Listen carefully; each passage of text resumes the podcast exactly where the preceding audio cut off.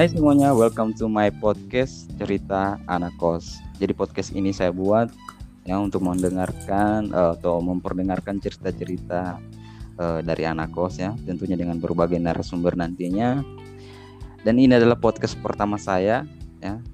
Kemungkinan ini akan uh, berlanjut terus, uh, mungkin seminggu dua atau tiga kali penayangan. Uh, baik, kali ini saya sudah bersama dengan teman saya Silakan diperkenalkan dirinya. Halo, assalamualaikum warahmatullahi wabarakatuh. Waalaikumsalam warahmatullahi wabarakatuh.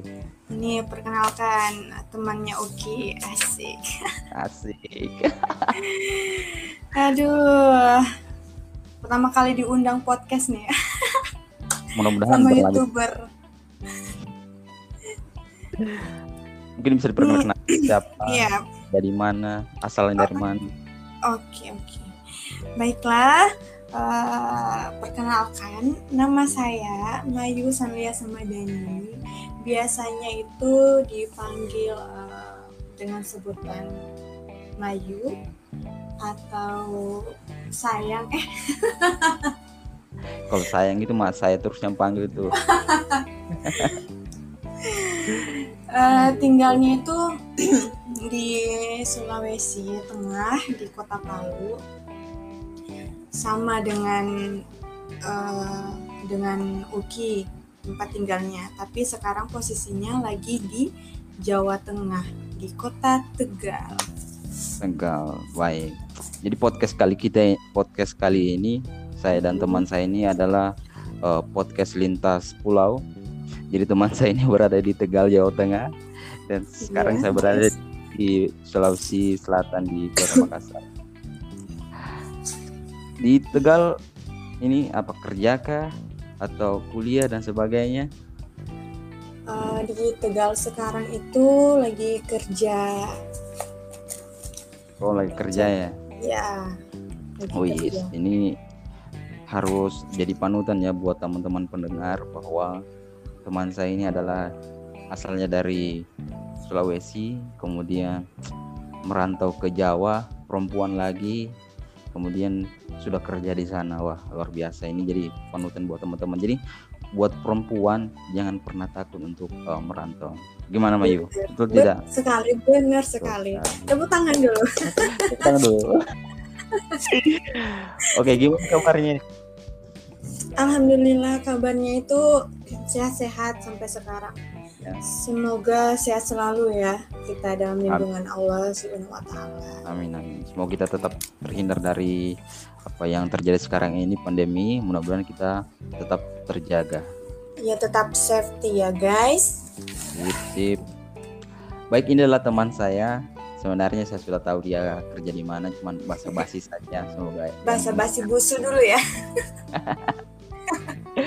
Jadi pada kesempatan kali ini kami akan eh, podcast tentang cerita kisah-kisah anak kos. Ya mungkin teman saya ini eh, punya beberapa kisah di waktu ngekos dan sebagainya nanti kita tanyakan.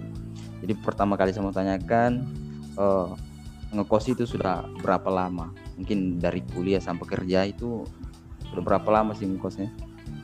Eh, awalnya ya kan waktu sama-sama kuliah barang Uki itu D3 eh D4 keperawatan kan ngekos juga selama empat tahun.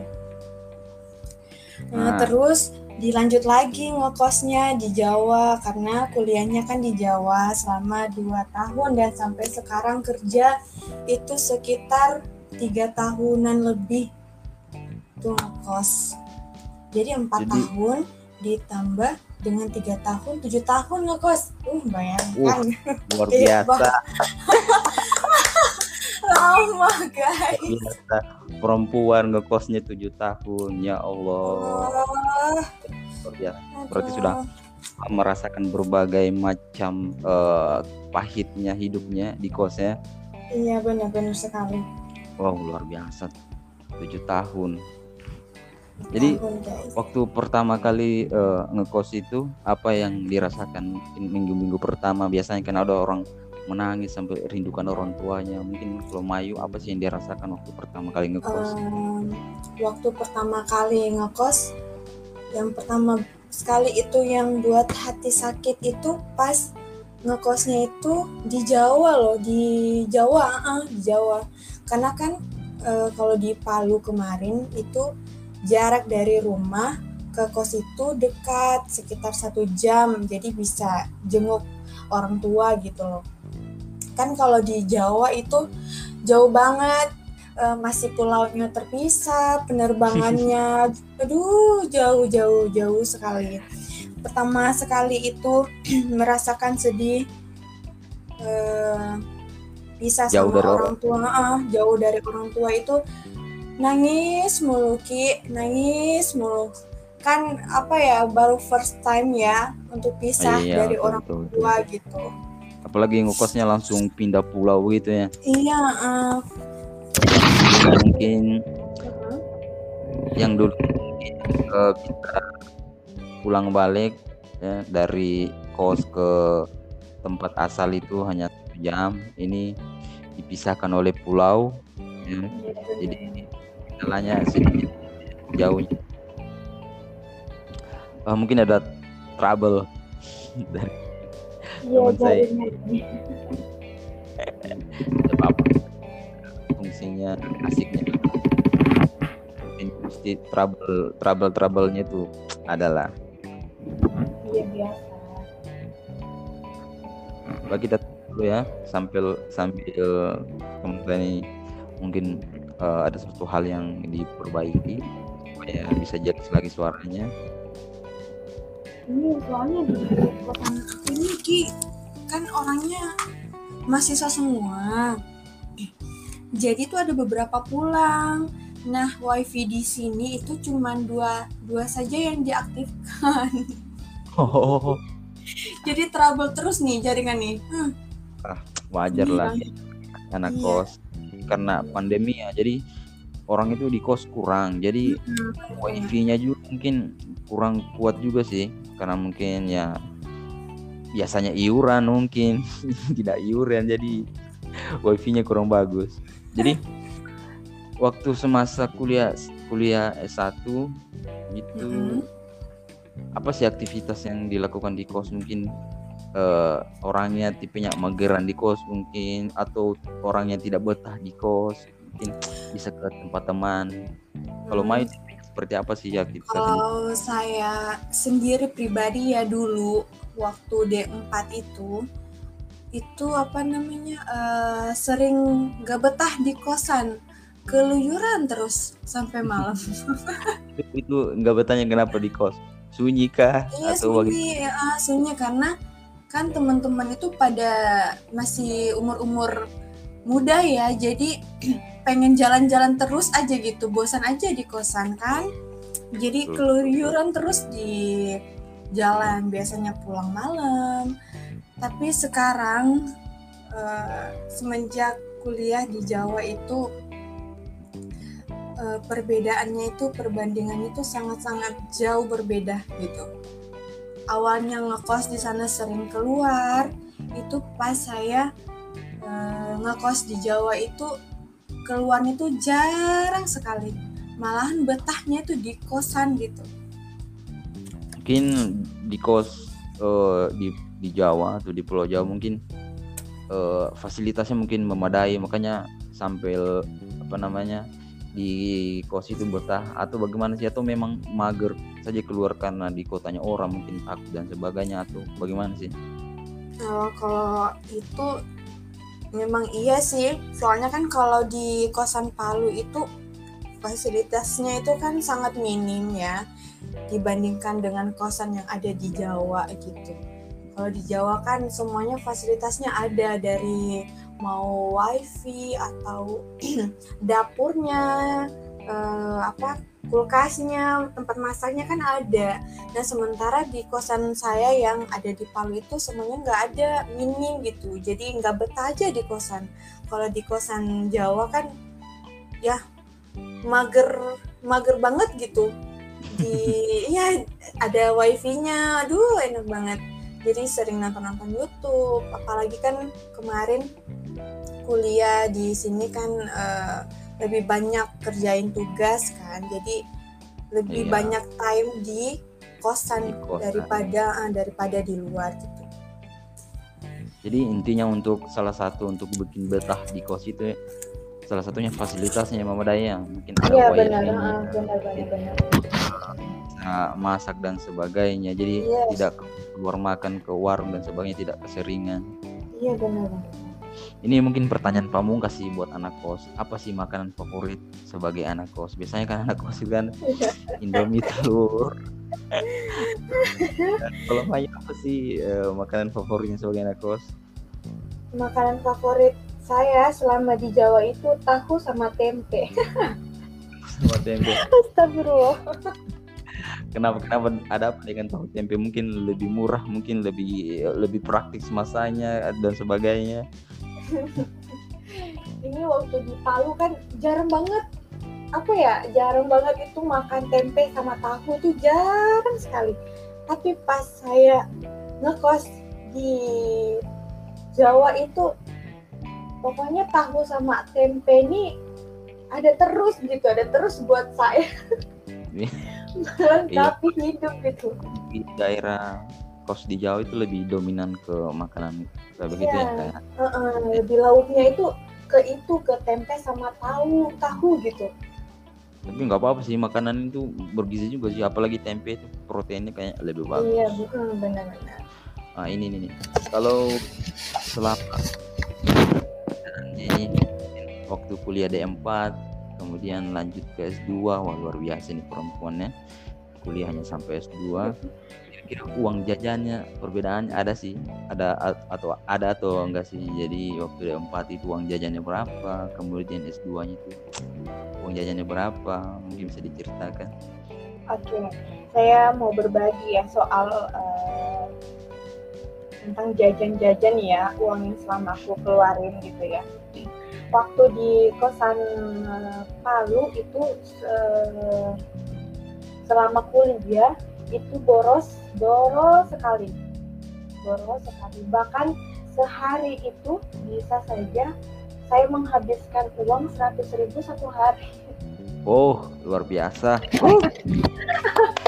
Luar biasa. Sultan soalnya kan keluar terus kan apa nongkrong Iya, tadi kan- terus makan di luar terus tau lah kalau di Palu itu kan makanannya mahal gitu kan seporsi sampai dua puluh lima ribu iya iya betul Iya. jadi pengeluaran duit itu satu hari itu bisa saja seratus ribu bisa saja seratus ribu kalau di Jawa ini Aduh, sangat-sangat beda jauh sekali. Hmm, apakah lebih boros atau lebih irit? Lebih hemat. Lebih hemat, irit. Heeh.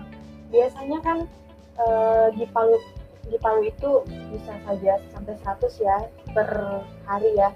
Di sini di Jawa itu biasanya 20.000 sehari itu udah berapa kali makan? Udah Iya, tiga kali makan atau dua kali makan lah. Jadi sangat-sangat Soalnya beda jauh makanan sekali. di sana agak lebih murah ya, apalagi ya benar benar benar. Agak lebih murah murah sekali merakyat Jadi kalau misalnya jajan waktu udah empat itu kira uang dengan dari orang tua, nah bikin per bulan itu berapa sih jumlahnya? Sudah empat. Kalau kemarin itu sebulan itu sekitaran saya ya itu 700-an, 700 500-an. Kalau Uh. sebulan. Ngeri ngeri. Waktu S2 Kalau S2 tambah turun. Karena, karena murah kan. Itu seminggu. itu bukannya bukannya S2 itu tambah banyak ya pengeluarannya, tapi ini malah sedikit tahu. Itu sampai sampai sampai sampai seminggu itu cuman 200-an dikasih atau 150 gitu loh. Coba bayangkan, bayangkan betapa iritnya dan betapa hematnya uang yang dikasih. turunnya itu luar biasa ya. Dari 700 tinggal 200 ribu, tinggal 300 ribu. Bener, bener, bener. Ya Allah. Aduh. Jadi paling soalnya kalau kita dari daerah-daerah luar sih misalnya ke daerah Sulawesi dan sebagainya kalau ke Jawa kemudian makan itu kayaknya kalau lima ratus ribu eh, enam ratus ribu itu kayaknya uangnya kayak banyak sekali soalnya dengan harga makan lebih murah ya ya benar-benar benar Aduh. makan warteg enam ribu sudah porsinya banyak sudah lengkap makanannya wah. Iya mantap banget. Makanya betah nih di Jawa. Sama sih saya juga waktu sama-sama kuliah. Segitu juga sih harganya. Eh apalagi namanya? lima ratus ribu kadang dua ratus ribu tiga ribu. Soalnya kita mungkin karena terlalu jujur ya. Jadi orang tua itu karena pikir oh murah juga makanannya jadi kirimnya lebih sedikit betul betul betul. Pertama nih di waktu awalnya eh, semester semester satu tuh dikirim dikirim sama orang tua itu sampai satu juta satu bulan. Uh sultan Tapi- memang sultan. tapi eh, apa ya? Kita kan nggak apa ya nggak bisa bohong ya sama orang tua. Jadi ditanya itu makanannya di sana mahal apa tidak? Ya sudah lah bilang di sini. Murah makanannya. Ya benar-benar tuh diturunkan tuh. Tapi harga apa? sebenarnya itu apa pertanyaan menjebak sih dari orang tua. Iya, kirim mahal oh, banyak uang dia kirim. Pas dibilang gak murah kayaknya dia potong-potong uang kiriman. Semakin hari nih semakin berkurang ya yang dikasih ya Allah sungguh. Tapi dari makanannya sih juga misalnya kayak bahan-bahan untuk masaknya lebih murah juga ya kayak dari ya betul-betul lainnya dari tomatnya sayurnya Iya. lebih murah kos harga kos. Maksudnya harga bayar kos per bulan berapa sih waktu udah empat dengan S2 ada ada ada beda harga tidak? Kalau kos itu dibandingkan yang di Palu sama di Jawa sini se apa selama kuliah di empat di Palu ya itu kosnya itu 500 ribu sudah dengan eh, WC-nya di dalam. Hmm. agak murah ya murah. Kalau di Jawa itu 650 sampai 700 itu bahkan ada yang kosannya itu eh, WC-nya di luar gitu. Lebih Iya. mahal. Lebih mahal biaya kos kos daripada biaya hidup gitu di Jawa. Gaya-gaya di Jawa kayaknya lebih bagus kos-kos di sini ya bukan bukan mengurangi bagaimana kayak maksudnya lebih lengkap kita di Sulawesi iya iya benar-benar itu ada mungkin- ruang tamunya ada iya. kamar ada dapurnya ada WC-nya. Iya Ini kalau kayak di Pulau Jawa itu kebanyakan kayak langsung begitu ya nggak ada kamar Iya, ya. heeh. kamarnya susah susah sekali cari kosan yang ada kamarnya di Jawa itu mungkin ada tapi sekitaran se- satu juta ada itu. Iya, kemahalan. Padahal kalau kita di daerah Sulawesi ya sudah murah sih sekitar 500. Nah, 500 Cuman- sudah ada kamar mandi di dalam ruang tamu kamar dapur kan? Itu lengkap. Cuman bedanya kita di sana ini ya ndak ndak ada isinya. iya betul betul Kalau di Jawa kayaknya sudah sudah ada ada iya isinya, sudah ada lemarinya. Jadi tinggal bawa baju ya. iya betul betul Eh, waktu ngekos suka ada teman yang datang rese, datang nginap dan sebagainya. Aduh, datang ada pernah ini ya salah satu mengundang saya. Rese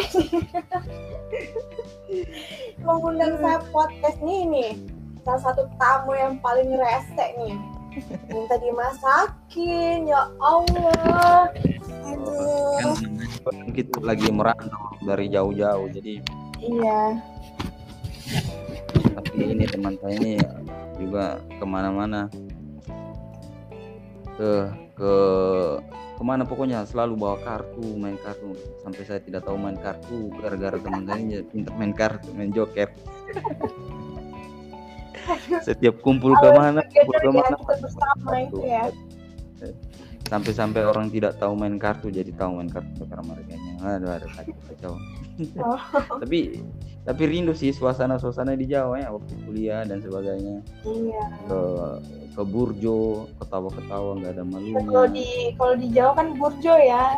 iya Iya. Burjo orang biasa ke Burjo itu kota ini biasanya bawa memang makanan dari kos makan di burjo tinggal pesan minuman itu dirimu. Itu dirimu bawa makanan dari kosan masalahnya orang pas lagi masak dipaksa untuk ke burjo jemput sampai kos terpaksa makanan saya bawa ke burjo. Gokil itu. Itu itu eh, apa namanya ya tidak pernah aku lupakan itu kejadian itu sangatnya memalukan tapi mengharukan.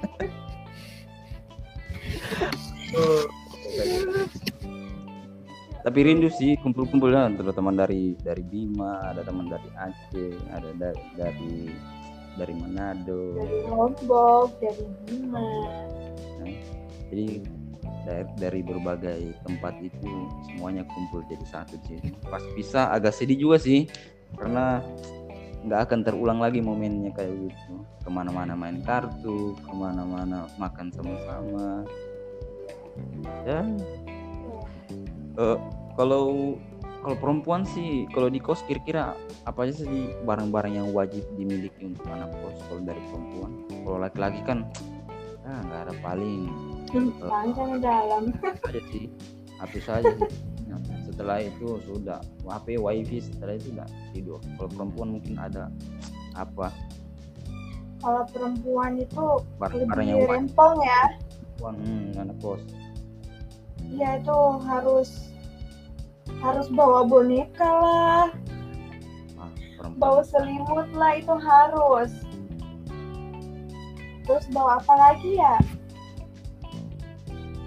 Bawa yang penting jangan bawa teman ke kosan. Iya. Aduh kacau kacau. Jadi kalau perempuan itu lebih ke ke benda pribadi yang miliknya kayak boneka misalnya untuk Mm, kalau tidur bisa ada yang peluk kemudian iya. ada apalagi jomblo kan harus boneka. Mungkin apa sih yang barang-barang yang wajib sekali yang harus dimiliki kalau perempuan. Kalau laki-laki apa ya? Nggak ada sih barang wajibnya yang penting nongkrong saja di kos itu saja yang wajibnya kalau perempuan sih tidak ada juga wajibnya. Ada juga ya? Baju wajib. Laptop wajib kalau untuk yang kuliah ya. Hmm. meja belajar wajib iya sih. Hmm, apa ya? Kalau di kosan saya tuh ada pemanas air kan biasanya untuk ya, sarapan pagi kalau kuliah kan oh. Wajib itu bawa rice cooker. Nah itu buat cewek-cewek yang ngekos kan daripada buang-buang duit di luar mendingan masak di kosan lebih ke cooker. arah ini ya maksudnya Iya, simpel-simpelnya supaya tidak Iya. bisa uh, ribet ke mana terus kita bisa masak nasi dan sebagainya. Iya betul betul. Beda dengan laki-laki laki-laki kayaknya tidak perlu yang begitu kayaknya cuma tahunya makan di luar makan di luar. Kalau saya sih bukan dibilang kikir karena memang tidak ada uang. Ya, masak nasi di kos masak sayur kemudian bawa di burjo makan di burjo. Orang pesan makanan di burjo kita bawa nasi sendiri ke burjo. Iya itu laki-laki simple banget. Gitu kalau untuk perempuan gimana sih cara mengatur keuangan anak kos biar lebih irit? Biar sebulan itu kalau lah uangnya. kalau tips bagi saya ya yang saya alami itu untuk menghemat menghemat biaya kosan itu eh, mendingan belanja ke pasar gitu. Beli makanan apa beli sayur-sayuran itu biasanya kan cuma habis 7.000 atau 10.000 itu kalau belanja di pasar. Jadi itu bisa makan berapa kali tuh itu bisa makan sampai tiga kali atau dua kali. Hemat Kalau sekali daripada luarnya kalau apa namanya tidak tahu masak tipsnya itu eh, bangun pagi itu sarapan minum susu dulu kayak energen gitu kan bisa menunda kelaparan kan. Ini yang pernah saya alami ya. Itu Hmm. eh, sarapannya itu dengan energen dan uh, makannya itu jam 12 atau jam sebelah jam 1 jam 1 siang gitu. Jadi apa laparnya itu kan bisa dihandle sama uh, energen tadi kan. Kalau kita makan jam jam 12 atau jam 1 siang itu bisa bisa apa namanya makannya itu menahan, apa menahan laparnya itu bisa lama. Jadi kita tuh bisa makan setelah jam satu siang itu kita bisa makan jam 8 malam atau jam 7 malam itu bisa bisa menghemat banget sih. Jadi jatuhnya itu uh, sehari bisa dua kali makan gitu. Jadi, jadi murah. Harga tujuh ribu belanja ke pasar sehari itu bisa makan dua kali. Iya dua kali. Kalau memang hemat. Iya. Kan orang orang orang itu kan berbeda-beda ya Kia. Biasanya biasanya makan ya seperti saya lah jauh-jauh. Contohnya seperti saya kan itu orangnya apa makan itu kan tidak terlalu banyak. Jadi bisa saja yang saya masak itu dua sampai tiga kali saya makan. Itu tapi bisa anu ya kayak lebih sehat lah kalau masak sendiri makannya. Iya benar. Lebih sehat lebih terpercaya gitu ya. Kan kalau di luar kita nggak tahu ya yang masak kayak gimana makanannya sudah berhari-hari dipanaskan dipanas. Iya betul. Kita kan nggak tahu jadi tipe buat perempuan kalau mau hemat mungkin bisa diikut tips dari teman saya ini. Nah ini ini kan kita ini kan berbeda selera ini antara pulau Sulawesi dan Pulau Jawa. Jadi waktu pertama kali makan dengan uh, apa ya menu-menu di Pulau Jawa itu menurutmu gimana sih? Bekas selera, maksudnya oh bisa ini. Atau butuh waktu bertahap untuk bisa beradaptasi supaya bisa menikmati makanan yang ada di Pulau Jawa. Waktu pertama kali coba makanan di Jawa ini itu sangat tidak tertarik ya untuk makan di luar lagi gitu. Kapok. Beneran kapok. Kita kan dulu awalnya S2 itu kan kuliah S2 kan sering makan di luar ya? Iya. Ya kan? Jadi pertama makan itu ya Allah kayak cobaan banget itu makan makanan masakan orang Jawa ya kan first time ya kita coba masakan itu. Nah setelah kita makan bareng itu kan itu udah nggak pernah makan lagi tuh di luar udah masak. Iya. Mungkin karena sudah masak, masak gitu uh. kayaknya lebih Tapi, ke arah mereka huh? masakannya kayak kurang pedis kurang asam. Uh, di sini kan dominan manis ya jadi tahulah lidahnya orang Sulawesi itu kan pedes-pedes gitu ya makanan-makanan yang bisa. Baru juga apa ya minum saja bayarnya. Kalau kita di Sulawesi yang penting pesan makan minumnya sepuasnya sih. Iya. kalau di uh, Jawa kayaknya air putih bayar. dibayar seribu dulu kemudian bisa nambah nambah nambah. Iya betul. Hmm. tapi selama di Jawa itu uh, saya mencoba untuk beradaptasi bersama makanan-makanan yang ada di Jawa jadi sekarang sudah terbiasa mau manis mau asin mau pedas itu sudah masuk nih di perutnya sudah menerima. Sudah beradaptasi lah soalnya kan sudah dua tahun lebih sudah tiga tahun di Jawa ya, jadi kayaknya sudah soalnya biasanya kayak ada teman-teman lain ah kayaknya dia makannya cuma satu sendok dua sendok tidak habis sampai di kos masak mie karena, karena kurang selera dengan masakan di luar. Betul betul kan kemarin itu mendingan kita apa ya uh, masak telur dadar dengan hmm. saus ketika makan di luar gitu. Masakan iya. uh, masakan masakan orang Jawa kan. Gitu dulu.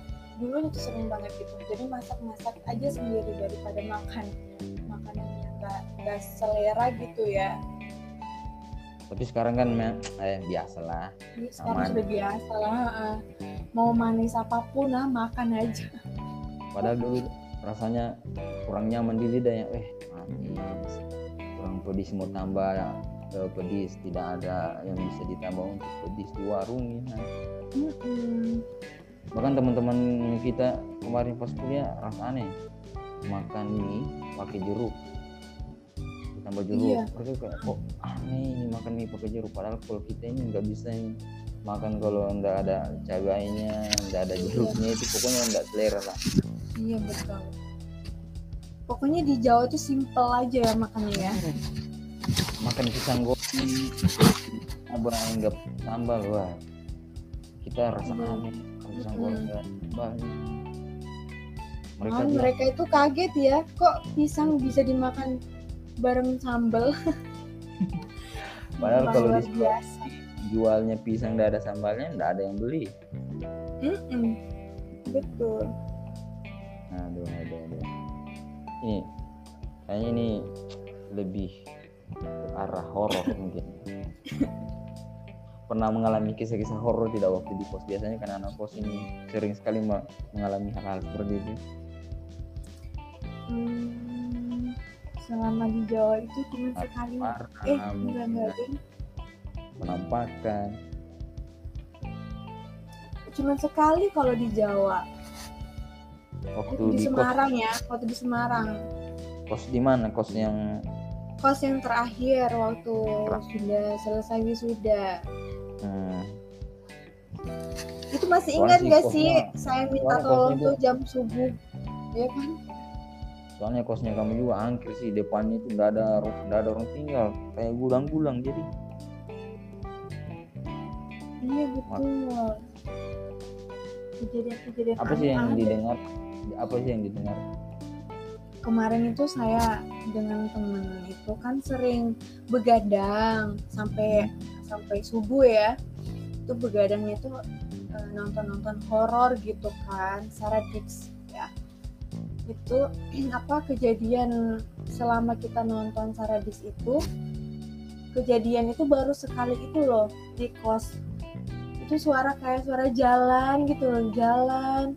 Jalan kayak manusia jalan gitu tapi Ih, ngeri ngeri ngeri. tapi tapi pas itu jam kejadian itu jam jam 2 atau jam setengah tiga malam kalau nggak salah.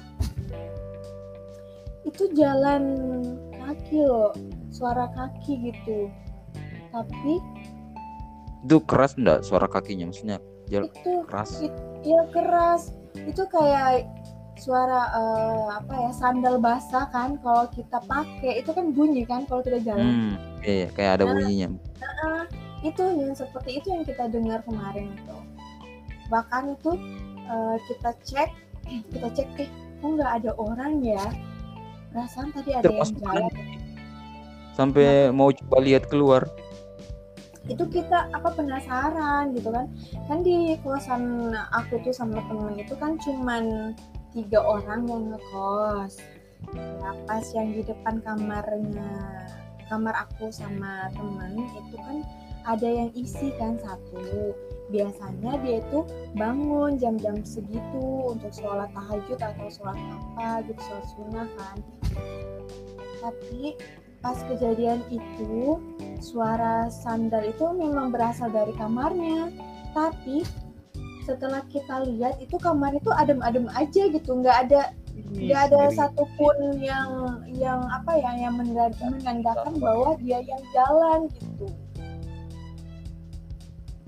Jadi di situ langsung takut. Ya Allah ini emang beneran nyata. Makanya kan waktu subuh itu sempat telepon kan sama Uki minta tolong ke sini kan. Ke kos gitu tolong ke kos gitu. ada ada sesuatu yang terjadi. Aduh itu sampai pagi tahu tidak tidur sama sekali karena takut. Itu kemarin berdua dengan ini ya Mbak Mei Mbak Mei Iya itu berdua sama temen yang ada di Manado jadi memang sih kalau saya lihat sih daerah-daerah kos-kosnya juga angker sih. Soalnya depannya itu kayak gudang nggak ada yang tinggal. gudang kosong. parkiran motornya ngeri masuk ke dalam ya putarnya lorong-lorong Casablanca ya. Ngeri ngeri ngeri ngeri. Pernah nggak keluar sampai malam sampai kekunci pintu di kos? Udah bisa masuk? Oh pernah. Dengan anda kan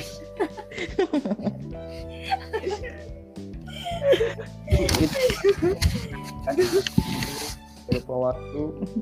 Ternyata kunci pintunya.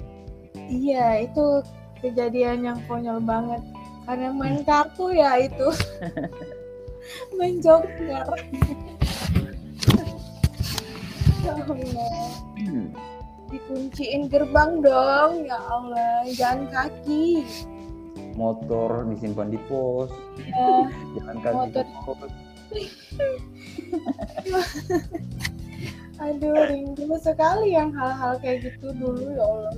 Yang saya rindukan itu main kartu main kartu juga. Soalnya kan saya tuh belum pernah sama sekali main kartu itu.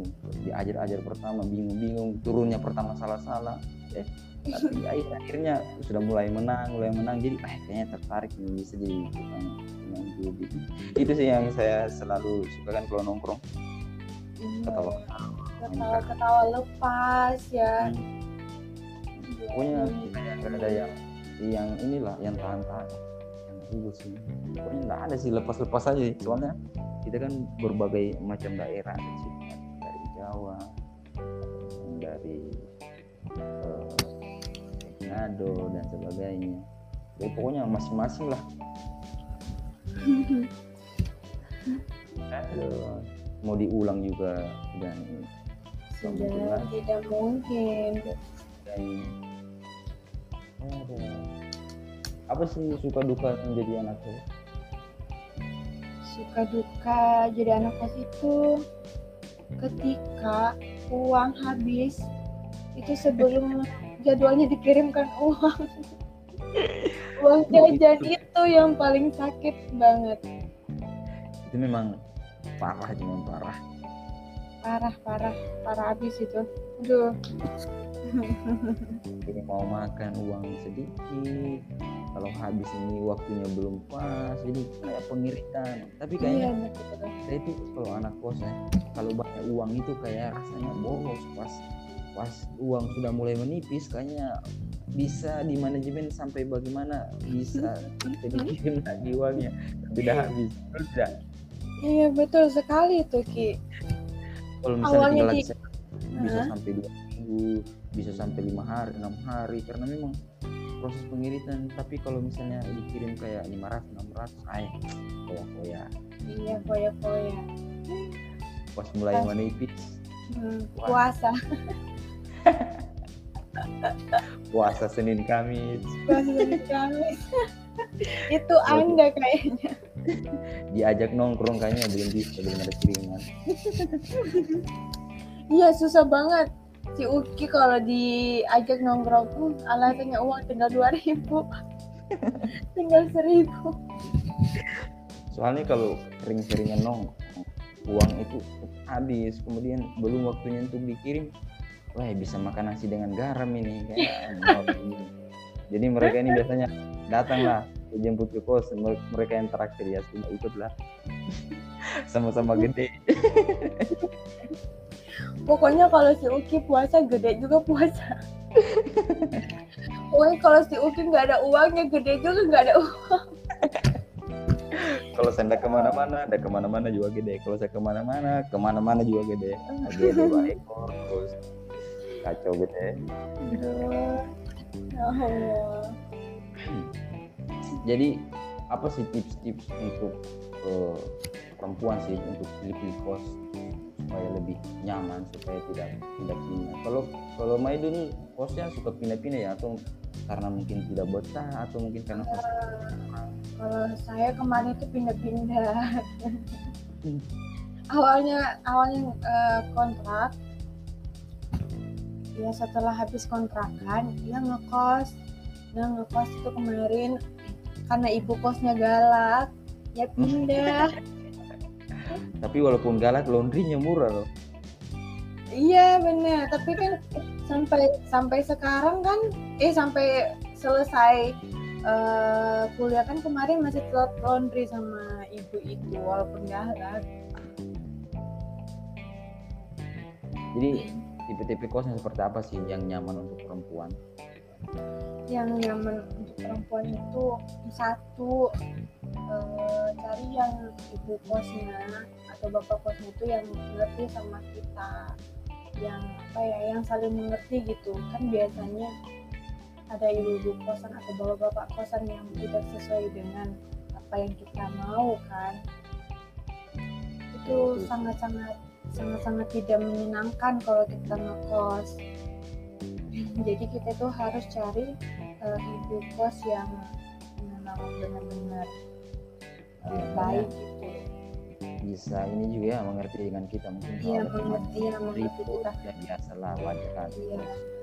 Bukan cuma hal seperti itu kan kita kan uh, banyak ya yang ngekos uh, apa perekonomian atau finansialnya itu kan berbeda-beda setiap anak. Ada biasa yang telat bayar kos ada yang kayak gimana bayar kosnya gitu. Jadi cari yang ibu kos yang benar-benar mengerti situasi kita gitu. Jadi paham lah dengan kalau, kita uh, paham dengan kita bahwa kita itu mahasiswa atau perekonomian kita lagi sedang susah gitu jadi bisa berkompromi orang individu beda-beda ya. Misalnya ada yang Ya, cepat terima ada yang lambat. Benar-benar benar sekali Ki. jadi salah satu yang penting itu memang harus lihat eh, yang punya kosi bisa mengerti Iya. dengan kita tidak. Betul. Kemudian yang kedua mungkin kita dari fasilitasnya ya yang memadai untuk perempuan. Fasilitas iya ada wifi mungkin. Ada wifi ya ada wifi. Pokoknya kalau bagi saya ya saya itu cari kosan itu yang ada dapurnya yang ada kulkasnya. Jadi Hmm. bisa masak. Kalau tidak ada dapurnya aduh kayaknya Kayaknya susah. agak susah boros ke depannya. Iya. dan tapi kos eh, sekarang yang ada di Tegal ini tidak ada dapurnya tahu oh iya bagaimana keadaan di Tegal kosnya mirip di Semarang kan? Nah, kalau di Tegal ini kan kayak lebih kosan itu kayak lebih di Sulawesi lah. Ya kayak di Sulawesi lah. Jadi di atas 500 eh bukan di atas sih di bawah 500 itu sudah ada kamar mandi di dalam. Kamar mandi Ya, dalam. Wih, lebih lebih ini ya, murah lebih- eh, murah. banget. Ya di sini kosannya di Tegal itu eh, 400 atau 300an sudah dapat kamar mandi di dalam murah kan? Ya soalnya kalau di Jawa rata-rata ini kamar mandinya di luar sih biar lebih banyaknya kamar mandinya umum. Ya makanya pas kemarin di Tegal itu ada sedikit kaget ya kosan itu ada kamar mandinya di dalam. Karena kan jarang ya kosan di, Iya. di Jawa itu eh, dengan harga yang minim terus ada eh, kamar mandi di dalam itu sangat-sangat sangat Lebih- apa susah banget dicari. Ya beruntung lah. Mm-mm. beruntung sekali tapi minusnya di sini tidak ada dapur. Gitu lah. jadi sekarang mungkin lebih boros mungkin lebih atau masih masak juga di dalam. Eh, biasanya setiap eh, hari libur hari libur weekend kayak gitu masak ke kosan temen. Tapi kalau untuk setiap Senin sampai eh, Jumat itu kan biasanya di kantor itu dapat makanan dari kantor. Jadi murah lah murah. Dapat makan dari kantor biasanya eh, yang jualan kan ada di depan itu murah kok tidak ya kalau makan di Tegal bagaimana mirip-mirip di Semarang kah? Mungkin masih satu daerah. Oh tidak, kalau di Tegal itu lebih mirip ke Sulawesi, masih ada rasanya lah, masih ada pedes-pedesnya. Heeh. hmm, lebih asik di situ kayaknya makanan. Iya lebih, makanya kaget kemarin makanan apa pas cobain makanan, eh kok ini ada rasa enak ya gitu, ada pedesnya gitu. Kan biasanya biasanya kan tidak sama sekali ya itu ada pedes atau ada rasanya tuh gimana. jadi kalau merasa makanan itu ketika di Sulawesi yang masih ada pedasnya Iya. masih ada asamnya Iya betul. Sini juga kalau misalnya makanannya murah. Gimana Ki? kalau misalnya bulan puasa itu nasibnya anak kos gimana sih kalau perempuan misalnya kalau bangun sahur apakah masak atau makan di luar Kalau di sini kemarin kan saya dapat puasanya di Tegal. Tegal Mm-mm. itu ibu yang masak di depan itu dia sampai subuh, sampai sampai subuh gitu. Jadi nanti kalau orang mau sholat subuh atau mau apa sudah imsak itu udah tutup jadi dia tuh bukanya tuh sampai jam 3 subuh ya sih rata-rata sih kalau warung di Jawa itu ya tutupnya sampai subuh gitu. Mm-mm, sampai subuh. Jadi kalau Nah. misalnya emang 12 malam jam satu lapar masih bisa keluar cari makan iya sih. heeh, benar benar sana ada burjo juga dah di sini tidak ada burjo. Kayak angkringan burjo. angkringan angkringan deh di sini banyak Mas Joko Mas Joko ada? Tidak ada. Belum saya bukan tidak ada mungkin belum saya dapat ya. Hmm, kalau Mas Joko cari Palu Mas Joko semua ke sana Aduh. Baik mungkin cukup sampai di sini dulu podcastnya. Semoga teman-teman bisa mengambil sisi positifnya dari pelajaran kali ini mungkin dari pemilihan kos, mungkin manajemen uangnya. iya saya bagusnya itu beli makanan di luar kemudian masak di kos lebih aman. Kemudian jangan terlalu boros lah teman saya saja S2 uang jajannya tiga ratus ribu dua ribu ya. Semoga ini bisa bermanfaat untuk teman-teman semoga ini bisa menyukai dan terima kasih untuk teman saya. Ini Mayu Sanja Sabadani mungkin kalau kalian penasaran mau lihat orangnya mungkin bisa di cek IG-nya di follow IG-nya. Mungkin bisa diberitahu apa sih nama IG-nya siapa orang penasaran ini siapa sih yang nanti kalau di apa di YouTube-nya si Bapak Uki bisa dicantumkan nama IG saya jadi nama IG-nya itu @mayu Samadani iya Heeh, jadi nanti tinggal di ya pokoknya dengarkan orang gimana kalau dengar suaranya pasti sudah bisa mendeskripsikan bahwa wajahnya seperti apa orangnya seperti apa. Tidak akan tidak akan salah. Baik cukup sekian untuk kali ini. Terima kasih untuk teman saya Mayu untuk waktunya malam hari ini. Lagi terima kasih banyak. pulang dari maghrib saya minta untuk podcast voice. Terima kasih untuk waktunya. Oke nanti kita kembali lagi di podcast selanjutnya dengan narasumber-narasumber lainnya Eh, tentunya masih teman-teman saya. Oke Mayu terima kasih. Bye bye bye terima kasih Ki. Assalamualaikum. Warahmatullahi wabarakatuh